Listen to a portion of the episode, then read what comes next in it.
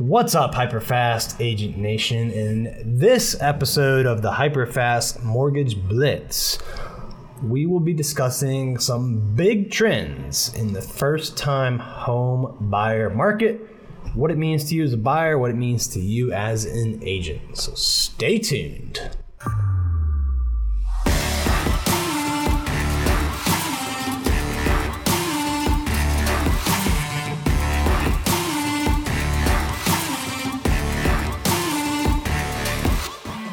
All right, Dustin. So you were telling me before this episode that there are some big changes coming, or that have maybe starting to be noticed Right.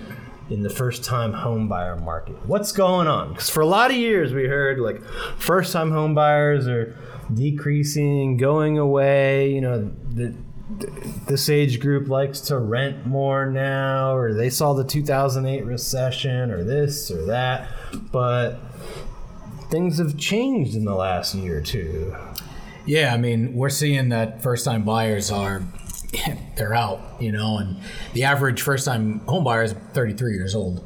And if you look at the population data, births exploded towards the end of the 80s, early 90s, which What was that? Just into into Cold War, people were less afraid of is a good time. turmoil. There was like world peace, more more time for Right. love. Yeah. Yeah, and it was fun, you know. Right. So, um, so of course, a lot of people are turning 33 in the next couple of years, right? That's the sweet So, spot for a home buying. That's the sweet spot. Which you know. maybe maybe over the decades, years, that's that's crept up, but I, I think uh, you know I saw a headline, a, a report that 2019 was the highest percentage of first-time home buyers in over a decade. I don't think the data is completely out for uh, 2020, but I think that that trend is at least kind of continued in that direction or stayed close to it if, if, if it's not exactly at that peak. Right. So, so big birth rate 33 years ago. What, what else?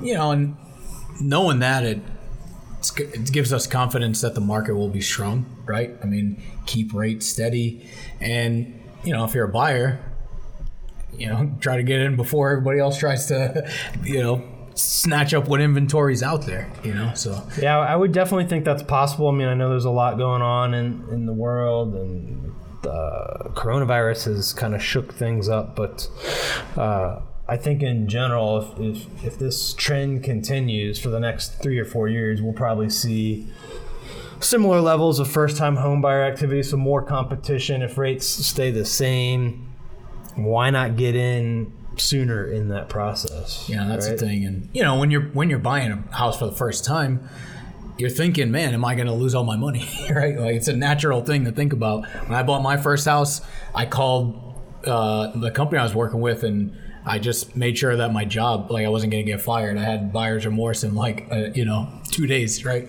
Uh, so no, you know, knowing these numbers and and kind of trying to predict this trend can give you more confidence to go in there and, and, and do it. You know. What do, what do you think it means for the mortgage market? Is it gonna is it gonna have an effect on rates or?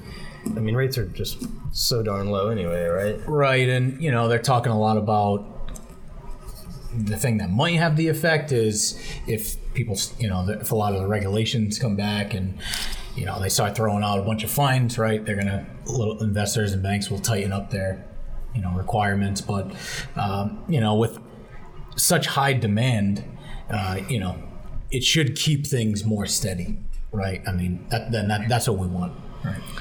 Yeah, so I, I- you know, I think if rates stay the same,